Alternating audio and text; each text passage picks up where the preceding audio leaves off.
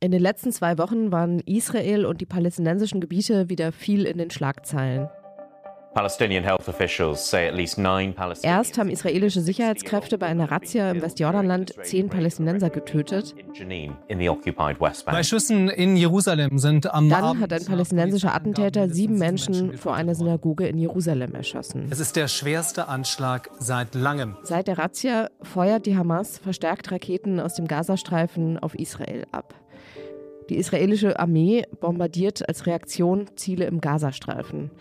Und die Regierung in Israel will strengere Sicherheitsgesetze einführen. So soll der Waffenbesitz für Israelis erleichtert werden, hieß es nach Beratungen von Premierminister Netanyahu im Sicherheitskabinett. Wir sehen also viel Gewalt auf beiden Seiten. Und da stellt sich die Frage, warum eskaliert die Lage gerade jetzt? Und warum passiert es überhaupt immer wieder? Warum ist dieser Konflikt 75 Jahre nach der Staatsgründung Israels immer noch ungelöst?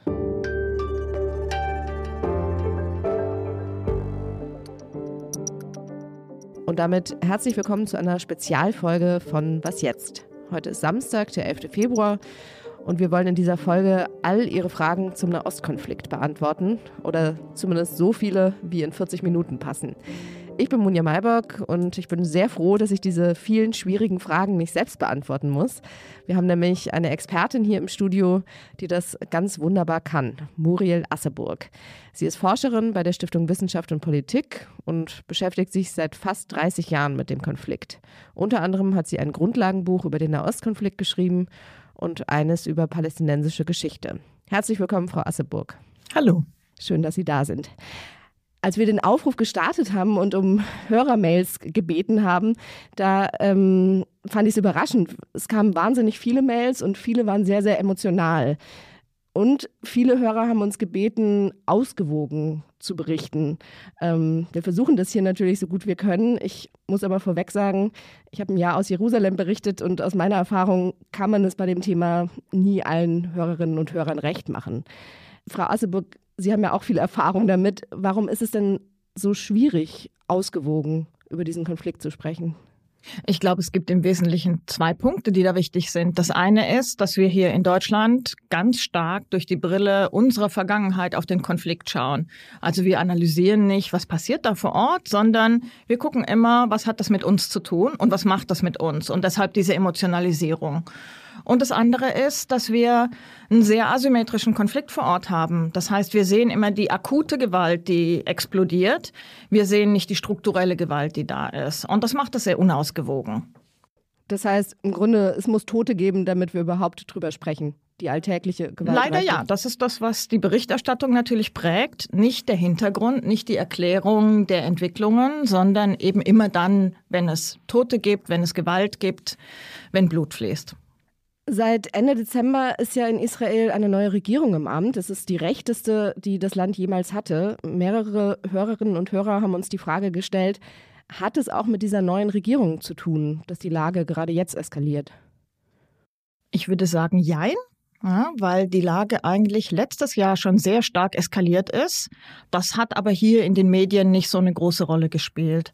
Also wir haben im letzten Jahr 2022 schon Anschläge in Israel gehabt. Wir haben Militäreinsätze in den palästinensischen Städten, vor allem in der nördlichen Westbank gehabt. Und es hat dazu geführt, dass sich dort neue bewaffnete Gruppierungen rausgebildet haben. Es hat dazu geführt, dass bei diesen Einsätzen der Armee letztlich so viele Palästinenserinnen und Palästinenser umgekommen sind, wie seit der zweiten Intifada nicht mehr. Also das war für Palästinenserinnen und Palästinenser in der Westbank das tödlichste Jahr seit 2005. Mhm. Und kann man trotzdem schon was sagen, was jetzt neu ist unter der neuen Regierung? Es ist ein völlig anderer Ton jetzt. Ja. Die vorherige Regierung hat darauf gesetzt, den Konflikt zu schrumpfen, hat also Maßnahmen ergriffen, die zumindest den Alltag der Palästinenserinnen und Palästinenser hätten etwas verbessern sollen. Gleichzeitig waren sie nicht bereit, über eine Konfliktlösung zu verhandeln einfach weil es in der israelischen Regierung keinen Konsens gab, wie man mit dem Konflikt umgehen soll. Jetzt haben wir eine israelische Regierung, die ganz klar auf Sieg setzt. Es geht um die dauerhafte Kontrolle des Westjordanlandes und nicht mehr um einen Ausgleich mit den Palästinensern. Und das heißt auch, dass sie die palästinensische Autonomiebehörde als Terrororganisation wahrnimmt, als Feind wahrnimmt und nicht als jemand, mit dem man gemeinsam auch die aktuelle Situation im Griff zu halten versucht. Wenn wir auf die andere Seite schauen, was trägt die palästinensische Seite zu der Eskalation bei? Also ich glaube, das Erste, was man hier nennen muss, ist die Schwäche der Autonomiebehörde. Ja, und diese Schwäche kommt vor allem daher, weil die Palästinenserinnen und die Palästinenser diese Behörde und die Elite ähm, nicht mehr als ihre Vertreter wahrnimmt, nicht mehr als Vertreter des Ziels, die Besatzung zu beenden, Befreiung zu erreichen, sondern als Erfüllungsgehilfen der Besatzung. Und deshalb hat sie keine Legitimität mehr. Und deshalb hat sie in den letzten Jahren auch zunehmend autoritär regiert, um sich überhaupt an der Macht halten zu können, hat ihrerseits die Gewaltenteilung eigentlich beendet. Ähm, also nicht nur gibt es kein Parlament mehr, es gibt mittlerweile auch keine unabhängige Justiz mehr in den palästinensischen Gebieten. Ähm, es haben keine Wahlen stattgefunden, obwohl die schon längst überfällig sind. Und das trägt auch dazu bei, dass sie immer weiter an Legitimität verliert. Und das heißt auch, dass sie eben an Kontrolle verliert. Und dass sie zum Beispiel bewaffnete Gruppierungen, die entstanden sind, gar nicht auflösen kann, weil sie dafür keine Unterstützung in der Bevölkerung hat. Mhm. Palästinensische Autonomiebehörde müssen wir vielleicht noch mal ganz kurz erklären, ist die palästinensische Verwaltung im Westjordanland, richtig? Richtig, genau. Okay. Aber die nicht für das ganze Westjordanland zuständig ist, sondern eigentlich nur für Enklaven im Westjordanland. Weil der Rest von der israelischen Besatzung kontrolliert wird, sozusagen, Richtig. oder von israelischer Seite. Genau. Jetzt hat die palästinensische Autonomiebehörde angekündigt, dass sie die Sicherheitskooperation mit Israel aufkündigt. Also vorher war es ja so, dass beide Seiten zusammengearbeitet haben, um irgendwie die Sicherheit, ähm, naja, mehr oder weniger zu gewährleisten. Was heißt das denn jetzt, also für die Sicherheit auf beiden Seiten? Das ist in erster Linie mal ein symbolischer Schritt von Seiten der palästinensischen Führung, weil das eben ein Hauptkritikpunkt der palästinensischen Bevölkerung ist. Ne? Weil die palästinensische Bevölkerung das Gefühl hat, sie wird durch die Sicherheitskooperation nicht geschützt. Das dient nur dem Schutz der Siedlerbevölkerung und Israels. Und deshalb hat man, also gab es immer wieder in der Vergangenheit auch diese Forderung, die Sicherheitskooperation zu beenden. Und das hat der palästinensische Präsident jetzt zwar verkündet, hat aber gleichzeitig sehr deutlich gemacht, dass er weiter deeskalierend wirken will und dass auch alles das, was außerhalb ähm, des Sichtfeldes sozusagen passiert, weitergehen wird. Also Informationsaustausch geht weiter. Nur wird es eben nichts mehr geben, was so offensichtlich ist. Ja? Gemeinsame Patrouillen, die es ja nach den Oslo-Vereinbarungen hätte geben sollen oder gab, gibt es schon seit ganz langer Zeit nicht mehr. Jetzt werden auch sicher hochrangige Treffen zwischen Sicherheitskräften beider Seiten nicht mehr stattfinden, damit das eben von der palästinensischen Bevölkerung nicht so deutlich gesehen wird, dass in der Tat die Kooperation andauert. Also eigentlich redet man weiter miteinander, aber man spricht nicht so viel drüber. Genau, und das hat damit zu tun, dass die palästinensische Autonomiebehörde auf diese Art von Kooperation angewiesen ist. Ja? Ähm, denn sie ist in großem Maße abhängig von Israel, was Transferleistungen angeht. Und natürlich muss sie auch gegenüber der internationalen Gemeinschaft Wohlverhalten demonstrieren. Und Wohlverhalten heißt in erster Linie Sicherheitskooperation um weiter unterstützt zu werden und äh, Unterstützungsleistungen auch aus dem Westen zu bekommen. Würden Sie denn sagen, dass sich dieser Konflikt gerade grundlegend verändert? Ja, ganz klar. Wir sind heute an einem Punkt, wo wir zurückfallen tatsächlich in einen existenziellen Konflikt über oder um das ganze Territorium, also das gesamte ehemalige britische Mandatsgebiet Palästina und wo wir zurückfallen da hinein, dass die Seiten sich letztlich nicht mehr anerkennen, dass Mehrheiten in der Bevölkerung sich als Opfer sehen und als diejenigen, die einen alleinigen Anspruch auf das gesamte Gebiet haben. Und das wird besonders deutlich eben, wenn wir uns die ähm, Leitlinien der jetzigen israelischen Regierung anschauen. Da wird es explizit formuliert, dass das jüdische Volk ein alleiniges und unveräußerliches Recht auf das gesamte Gebiet hat.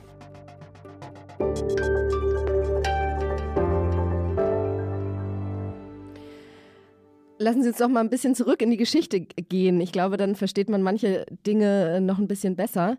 Dazu haben uns einige ähm, Fragen von Hörerinnen erreicht, zum Beispiel diese. Hallo, liebes Team von Was jetzt? Ich heiße Rebecca. Erstmal vielen Dank für die Möglichkeit, Fragen zu stellen. Zum Beispiel interessiert mich immer bei solchen Konflikten, die schon so lange andauern, wie die eigentlich angefangen haben und wann und wo. Ist es hier möglich, das irgendwie zu erklären? Ja, ähm, der Konflikt, so würde ich das erklären, hat hier in Europa angefangen, und zwar in der zweiten Hälfte des 19. Jahrhunderts.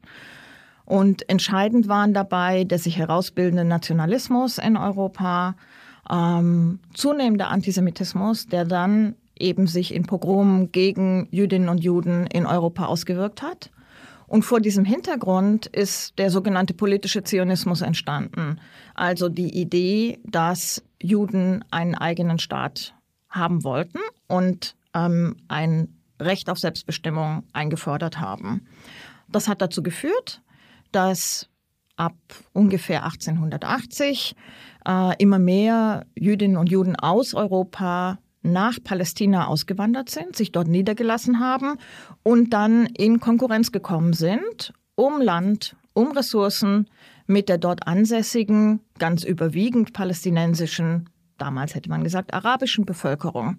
Es gab auch einen kleinen Teil ansässiger Juden, aber der Großteil ist dann in den nächsten Jahrzehnten eben eingewandert. Und das hat zunehmend zu Konflikten geführt, auch zu bewaffneten Auseinandersetzungen vor Ort. Was waren denn so die wichtigsten Wegmarken in dem Konflikt? Da gibt es viele. Ja. Ich ja, versuche ja. mal tatsächlich, mich auf die allerwichtigsten zu beschränken. Und ich denke, auch hier muss man zuerst nach Europa gucken. Also die Konkurrenz der damaligen Großmächte Frankreich und Großbritannien um Einfluss in der Region die dazu geführt hat, dass sich die beiden Großmächte 1916 im sogenannten Sykes-Picot-Abkommen darauf geeinigt haben, die Region unter sich aufzuteilen. Parallel dazu schon während des Ersten Weltkriegs Zusagen der Briten, die sich im Grunde fundamental widersprochen haben. Einerseits an die Vertreter der Zionisten, dass es in Palästina eine sogenannte jüdische Heimstätte geben sollte und andererseits an Vertreter der Araber, dass sie in diesem Gebiet politische Unabhängigkeit erhalten sollten. Dann nach dem Ersten Weltkrieg mit dem Zusammenbruch des Osmanischen Reiches hat Großbritannien ähm, ein Mandat übernommen, ein Mandat ähm, über was sich dann Palästina nannte, und Transjordanien, also die Gebiete, die heute zu Jordanien gehören. Und dann kam es ja irgendwann zur Unabhängigkeit Israels 1948 mit einem Teilungsplan der Richtig. Vereinten Nationen. Die äh, Briten haben signalisiert, dass sie der zunehmenden Gewalt, ähm, den zunehmenden Angriffen auch auf sie nicht mehr Herr geworden sind und haben deshalb die UN angerufen und eingeschaltet und darum gebeten, eine Lösung vorzulegen, eine Regelung vorzulegen. Und die Generalversammlung hat dann tatsächlich 1947 den Teilungsplan vorgelegt, also die Idee, dass man das britische Mandatsgebiet Palästina teilt in zwei Staaten, ähm, einen jüdischen und einen arabischen Staat.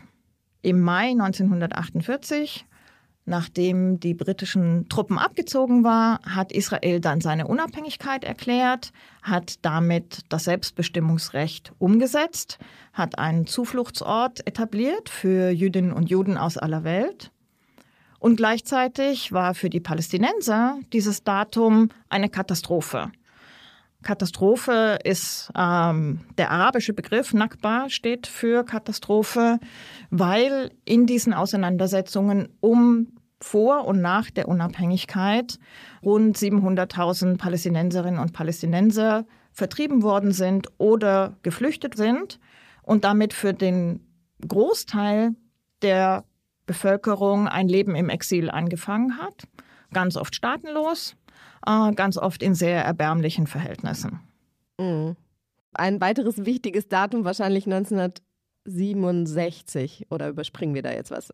Es gibt zwischendrin weitere Daten, aber ich würde auch sagen, als eine ganz entscheidende Wegmarke äh, muss man 1967 sehen. Den Krieg im Juni, der äh, für die Israelis als Sechstagekrieg mit sehr viel Stolz einhergeht, weil man sich eben in so kurzer Zeit mit einem ganz überwältigenden Sieg gegen die arabischen Armeen durchgesetzt hat. Für die Palästinenser einmal mehr ein Rückschritt, weil in diesem Krieg das verbleibende Territorium, das ein palästinensischer Staat hätte sein können, durch Israel besetzt worden ist und damit das Besatzungsregime, das bis heute die Situation prägt, etabliert worden ist. Und dann, ich glaube, wir haben es schon angesprochen, 1993 tatsächlich das erste Mal ein Durchbruch zwischen Israelis und Palästinensern in Oslo und der Einigung darauf, in einer Übergangsperiode ein endgültiges Friedensabkommen auszuhandeln und sich dabei zu orientieren an den Grenzen von 1967. Unser Hörer Lukas hat uns gefragt, was waren die Momente dieses langen Konfliktes, in denen eine Einigung oder eine Teillösung am greifbarsten erschien? Ist das dann Oslo? Ja, würde ich ja. tatsächlich sagen, ja, weil das eben das erste Mal war, dass die beiden Seiten überhaupt direkt miteinander verhandelt haben, ähm, dass man sich darauf geeinigt hat, durch Verhandlungen zu einer Regelung zu kommen, dass man sich auf die Teilung des Landes geeinigt hat und damit auf die Umsetzung des Teilungsplans von 1947, wenn auch mit anderen Grenzen und weil dann eben das erste Mal eine palästinensische Selbstverwaltung möglich wurde mit sehr beschränkten Kompetenzen und erstmal in Enklaven, aber eben die palästinensische Führung dadurch auch die Option hatte, in die palästinensischen Gebiete zurückzukehren, die ja vorher ähm, im Exil immer gewirkt hat. Ja. Und man kann sich fragen, ob das nicht ein vergiftetes Geschenk war, zurückzukehren, weil sie sich damit natürlich auch letztlich unter das Besatzungsregime begeben hat und in diese schwierige Situation gekommen ist, einerseits Partner Israels zu sein bei der Umsetzung von Übergangsvereinbarungen und andererseits ja eigentlich die Befreiungsorganisation zu repräsentieren, die eben gegen Israel kämpft und für die Befreiung der Palästinenser kämpft und auch die Verantwortung hat für die Flüchtlinge weltweit. Wir sprechen ja jetzt viel über Territorium.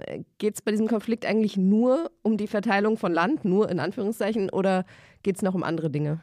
Also ich würde schon sagen, in allererster Linie ist es ein Territorialkonflikt um den Streit um das Land äh, das sogenannte historische Palästina oder eben das Mandatsgebiet äh, Palästina. Aber es geht auch darum, dass wir hier zwei konkurrierende Nationalbewegungen haben, die eben versuchen, in diesem Land ihr Selbstbestimmungsrecht auszuüben. Und ähm, der Konflikt hat zudem noch eine religiöse Dimension, weil beide Seiten ähm, ihre Ansprüche nicht nur historisch untermauern, also eben die historische Kontinuität der Anwesenheit auf dem Territorium betonen, sondern auch, dass das Land ihnen verheißen worden ist. Und das macht es besonders schwierig, weil man über verheißenes Land eigentlich schlecht verhandeln kann. Und deshalb kommen auch immer diese Wörter wieder wie unveräußerlich. Ja, das finden wir auch in den religiösen, der religiösen Unterfütterung beider Seiten.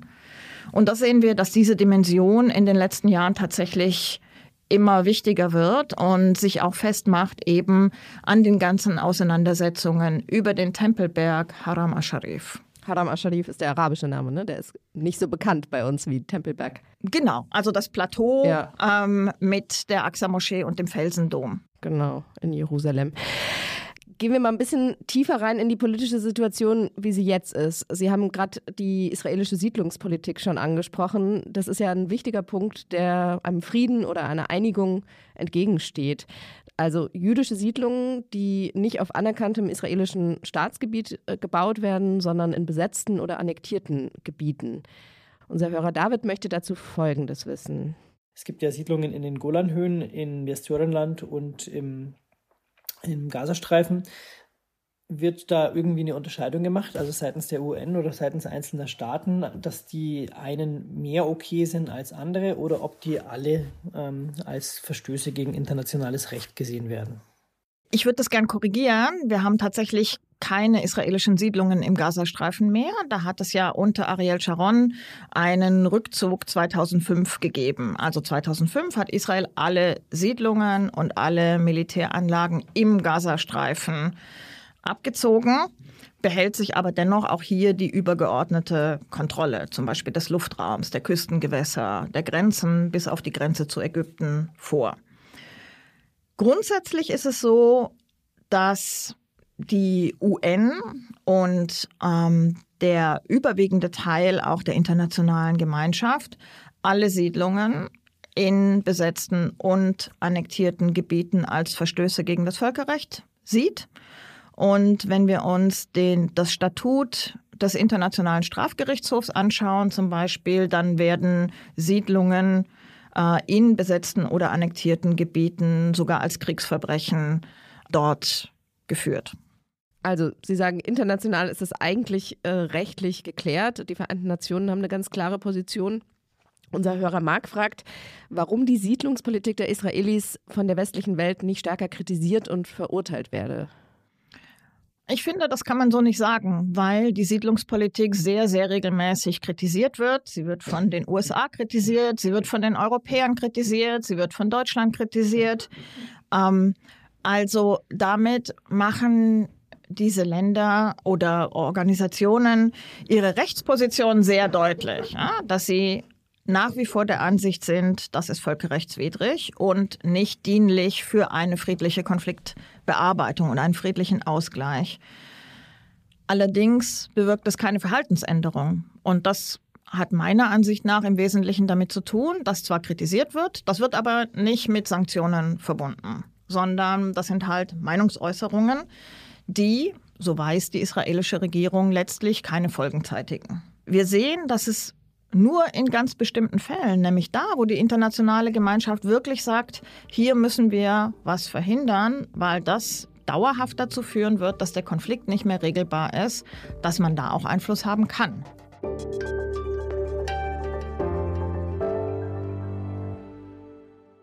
Eine Frage hat uns zur Bevölkerung auf beiden Seiten erreicht. Hallo, ich bin der Luis und ich wollte wissen, wie das Bevölkerungsverhältnis ist von Juden, die im Westjordanland leben und von Palästinensern in Israel. Ich versuche das vielleicht mal insgesamt zu umreißen. Wir haben in dem Gebiet zwischen Mittelmeer und Jordanfluss heute ungefähr 14 Millionen Menschen. Davon sind die Hälfte Juden und die Hälfte Araber oder Palästinenser. Ähm, wir haben ungefähr neun Millionen israelische Staatsbürger. Davon sind zwei Millionen palästinensische Israelis. Ungefähr 20 Prozent, ein bisschen mehr. Bisschen mehr. Wir haben in den palästinensischen Gebieten ungefähr fünf Millionen Palästinenser, ungefähr drei Millionen davon in der Westbank. Und da leben eben auch noch ungefähr 700.000 Siedlerinnen und Siedler. Und wie hat sich das verändert in letzter Zeit? Ich glaube, das ist ein Paradox, obwohl die Bevölkerung sich vor allem in der Westbank immer stärker vermischt, vermischt sie sich eben nicht. Ja? Also wir haben eine Präsenz von Siedlungsbevölkerung in der Westbank, aber das ist kein Zusammenleben. Das ist ein völlig getrenntes Leben zwischen den Palästinensern und den Israelis, den israelischen Siedlern vor Ort. Ähm, und im Gegenteil, seit der zweiten Intifada ist all das, was es früher auch an Verbindungen zwischen Israelis und Palästinensern gab, letztlich abgebrochen. Also dass zum Beispiel Israelis in die Westbank fahren, um ihr Auto reparieren zu lassen, um einkaufen zu gehen, dass Palästinenser nach Israel fahren, um ans Meer zu gehen, um ihre zerstörten Dörfer zu besuchen, um Verwandte zu besuchen. All das findet im Grunde heute nicht mehr statt, aufgrund der sehr effizienten Abregelung und der Sperranlagen, die es zwischen Israel und der Westbank gibt. Und der Gazastreifen ist ja auch hermetisch abgeregelt. Das heißt, da kommt niemand raus ohne Genehmigung.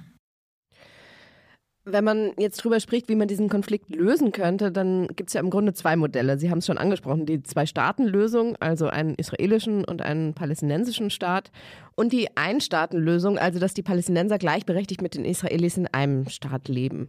Eileen hat uns geschrieben, wie könnte eine Zwei-Staaten-Lösung in der Praxis aussehen? Und wäre das ein realistisches Szenario, in dem die Sicherheit beider Staaten gewährleistet sein könnte? Also theoretisch kann man sich das vorstellen und das ist ja sehr weitgehend auch verhandelt worden und verschiedene Initiativen haben auch Blaupausen vorgelegt, wie das aussehen könnte. wir hätten dann zwei Staaten entlang den Grenzen von 67 mit einem Gebietstausch, was heißen würde, dass Israel die Siedlungsblöcke annektieren würde und die Palästinenser dafür Land im Kernland Israels bekommen würden. Wir hätten in Jerusalem den Zugang zu den heiligen Städten für alle mit einem bestimmten, mit einem besonderen Regime. Ähm, und wir hätten eben spezielle Sicherheitsvorkehrungen, in denen die palästinensische Seite wahrscheinlich über einen Übergangszeitraum eingeschränkte Souveränität im Sicherheitsbereich hätte. Schwierig zu regeln ist die Flüchtlingsfrage. Auch hier gibt es aber Möglichkeiten tatsächlich, wo unterschieden wird dann zwischen dem Recht auf Rückkehr und Entschädigung für palästinensische Flüchtlinge und einer Umsetzung, die im Wesentlichen eine Rückkehr nach Palästina, also in den Staat Palästina, dann bedeuten würde, aber nur in ganz geringem Maße ins Kernland Israel. Mhm. Man hört ja trotzdem immer wieder, die Zwei-Staaten-Lösung sei tot. Unser Hörer Benjamin hat gefragt, warum scheint die Zwei-Staaten-Idee keine Lösung zu sein? Scheitert es nur an der Jerusalem-Frage? Nein, gar nicht. Also für jede israelische Regierung wäre ähm, die Idee, Siedlungen zu evakuieren, ein Horror. Ja, ähm, weil eben die Identität so stark mit dem gesamten Land, dem Anspruch auf das gesamte Land verbunden ist, weil die Siedler letztlich da auch als äh, Vorreiter gesehen werden. Also das ist eine große Hürde für die Israelis. Ich sagte schon, die Rückkehr von Flüchtlingen ist für Israelis nicht akzeptabel, weil sie das demografische Gleichgewicht, die Bevölkerungsmehrheit zugunsten der Palästinenser verändern würde. Das gibt eben kein Vertrauen zwischen beiden Seiten, dass tatsächlich dann ein Friedensabkommen von beiden Seiten auch umgesetzt werden würde und dass man sich in puncto Sicherheit auf die andere Seite verlassen könnte. Und wie sieht es mit der Einstaatenlösung aus? Für wie aussichtsreich halten Sie die? Ich halte sie für noch weniger aussichtsreich weil wir hier letztlich in beiden Bevölkerungen keine Mehrheit haben.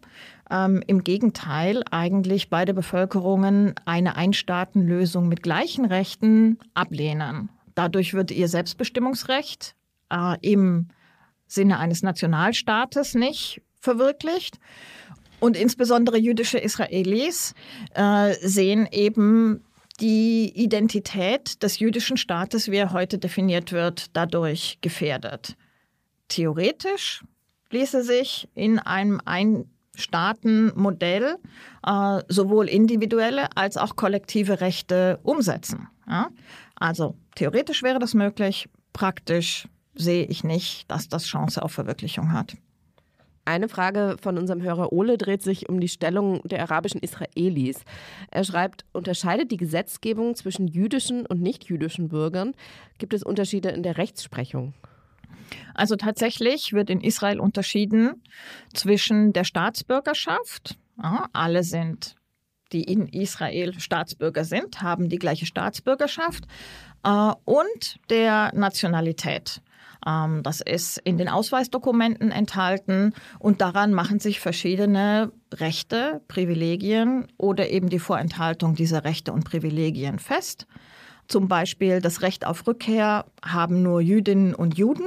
Es gibt eine Diskriminierung, wenn es um Landbesitz geht, um Immobilien geht, weil das im Wesentlichen in Israel oder zu großen Teilen von jüdischen Organisationen geregelt wird. Und dann gibt es zudem auch jede Menge gesellschaftliche Diskriminierung, ähm, die sich eben auch daran festmacht. Mhm. Unsere Hörerin Kati hat auch eine Frage zu den arabischen Israelis. Wie beurteilen die arabischen Israelis bzw. die muslimische Bevölkerung in Israel die aktuelle Situation?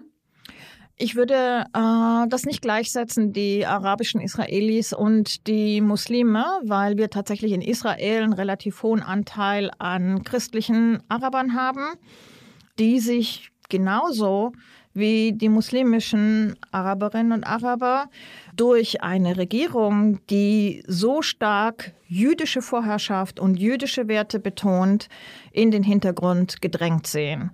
Und das, was wir noch in der letzten Regierung gesehen haben, dass wir eine unabhängige arabische Partei als Teil einer Regierungskoalition sehen, ist heute mit dieser Regierung völlig unvorstellbar.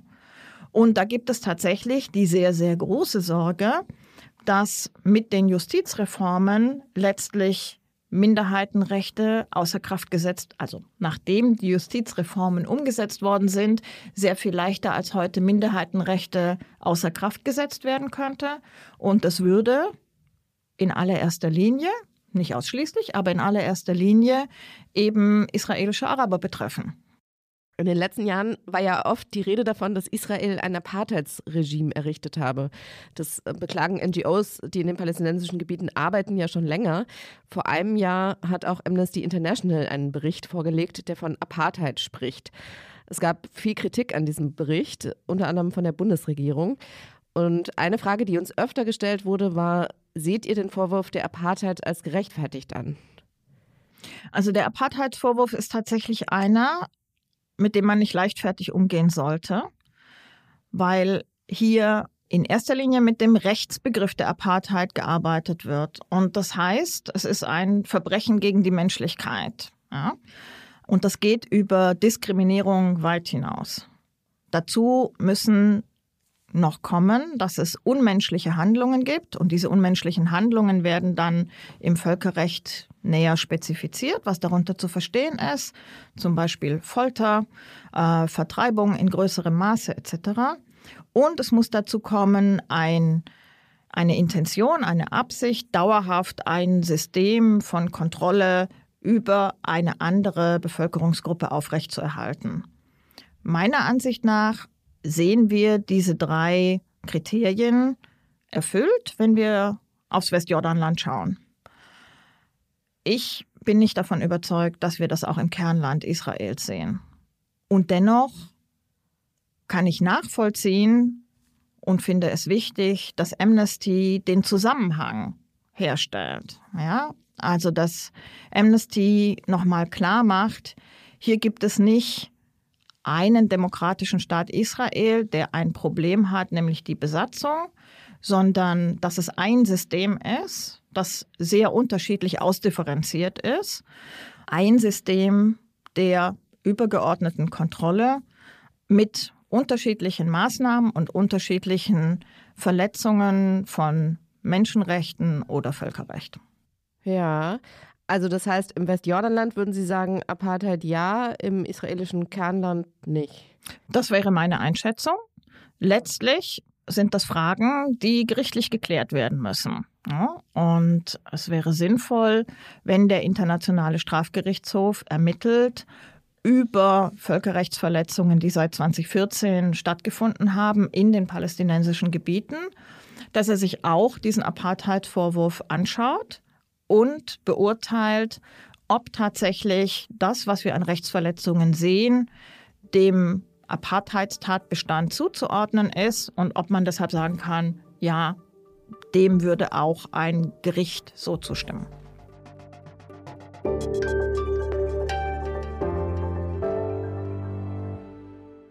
Gehen wir mal ein bisschen weg von der großen Politik und schauen auf das Leben der Menschen vor Ort. Dazu hat uns Florian eine Sprachnachricht geschickt.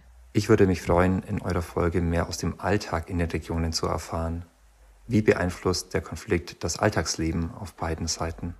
Ich glaube, es ist wichtig zu sehen, dass die Auswirkungen auf beiden Seiten sehr, sehr unterschiedlich sind.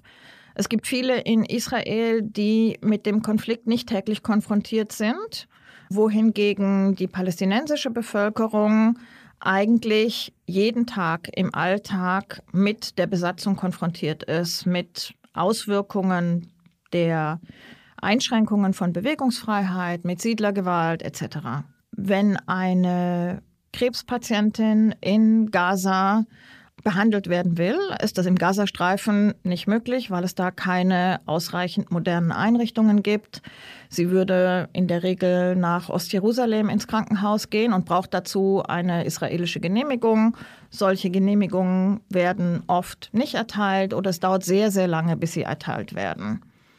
Ähm, in der Westbank ist ein Problem, dass durch die Sperranlagen sehr viel landwirtschaftliches Gebiet abgeteilt worden sind äh, und dass Bauern in der Westbank sehr große Mühe haben, dann zu ihrem Land zu kommen und das zu bebauen. In Israel sind das vor allem die Menschen, die nahe am Gazastreifen leben zum Beispiel, die immer wieder ähm, von Raketen und Beschuss betroffen sind und ähm, immer wieder auch tatsächlich Verletzte zu beklagen haben. Sehr gefreut haben wir uns, äh, dass ein Geschichtslehrer aus Straubing unseren Aufruf mit seiner Klasse geteilt hat. Hier ist die Frage einer Schülerin. Hallo, ich bin die Melissa und ich wollte wissen, ähm, ob israelische Bürger auf offener Straße Waffen tragen dürfen. Also Siedler, Siedlerinnen und Siedler dürfen tatsächlich offen Waffen tragen. Äh, die Zivilbevölkerung darf das bislang nicht. Allerdings gibt es Bemühungen in der jetzigen israelischen Regierung, den Waffenbesitz auszuweiten. Und wir haben schon bei den Auseinandersetzungen im Mai 2021 auch in den Städten in Israel gesehen, dass diejenigen, die jetzt mit in der Regierung sitzen, Gewalt mit befördert haben, indem sie eben auch bewaffnete Siedler in diese Städte mit reingebracht haben. Also tatsächlich gibt es da eine Entwicklung zu mehr Waffen, auf den Straßen und der Bildung von Bürgerwehren und Milizen. Und zum Schluss noch eine Frage von Johanna. Was kann auf lange Sicht dabei helfen, dass endlich Frieden zwischen den beiden Konfliktparteien geschlossen wird? Und was können wir als Europäer dazu beitragen? Ich denke, das Erste, was, was wichtig ist hier, ist, dass wir tatsächlich beide Seiten sehen. Dass wir eben nicht nur durch unsere historische Brille da drauf schauen, sondern äh, besser verstehen, was bewegt die Bevölkerungen vor Ort.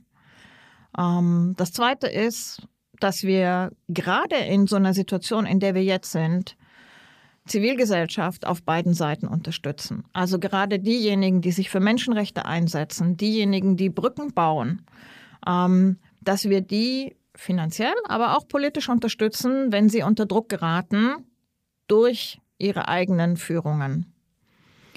Das Dritte, was für mich wichtig ist, ist, dass wir uns im Umgang mit dem Konflikt sehr stark an Völkerrecht orientieren. Und das würde für mich auch heißen, dass wir das, was es bislang gibt, nämlich eine sehr weitgehende Straflosigkeit, wenn Akteure vor Ort Völkerrecht brechen, Menschenrechte verletzen, dass wir das versuchen zu beenden. Dass wir zum Beispiel als Deutschland die Untersuchungen, die Ermittlungen des Internationalen Strafgerichtshofs unterstützen. Und da geht es durchaus um beide Seiten, weil beide Seiten immer wieder Völkerrecht verletzen. Aber wie in einem asymmetrischen Konflikt der Fall, unterschiedlich stark. Und der letzte Punkt ist für mich, dass wir nicht aufhören, danach zu suchen, wie wir doch wieder in der Zukunft zurückkommen zu einem, zu Verhandlungen zwischen beiden Seiten und darüber nachdenken, wie wir den Rahmen für solche Verhandlungen so gestalten können, dass die Asymmetrie des Konflikts abgemildert wird und damit beiden Seiten mehr Sicherheit geben, auch Kompromisse letztlich einzugehen. Und diese Verhandlungen werden stattfinden müssen, unabhängig davon, welches Resultat letztlich dabei rauskommt. Ja, ob es um zwei Staaten oder um einen Staat geht. Immer wird man miteinander sprechen müssen, wie konkrete Arrangements dann aussehen können. Und das kann auch eine europäische Aufgabe sein, zu gucken, wie diese Verhandlungen stattfinden können, in welchem Rahmen? Ich fände das sehr wichtig, dass die Europäer sich hier engagieren, eben auch zu schauen, wie können wir dazu beitragen, so einen Rahmen für Verhandlungen zu schaffen. Ja, das heißt nicht, dass wir zwingend den Hauptvermittler ersetzen, Aber was ist unser Beitrag dazu? Wie können wir da unterstützen? Vielen, vielen Dank, Frau Asseburg, für Ihre Zeit. Ja, sehr gerne. Und außerdem vielen Dank an Pia Rauschenberger, die die Redaktion der Folge übernommen hat, und an Ole Pflüger, der die Produktion übernommen hat.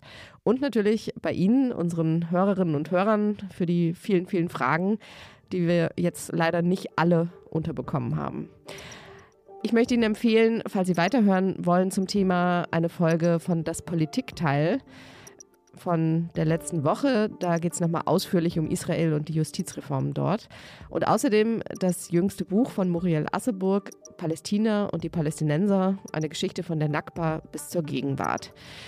Wir sind wie immer gespannt, wie Ihnen diese Folge gefallen hat. Sie können uns gern schreiben an wasjetzt.zeit.de. Ich bin Munja Maybock. Tschüss und schönes Wochenende.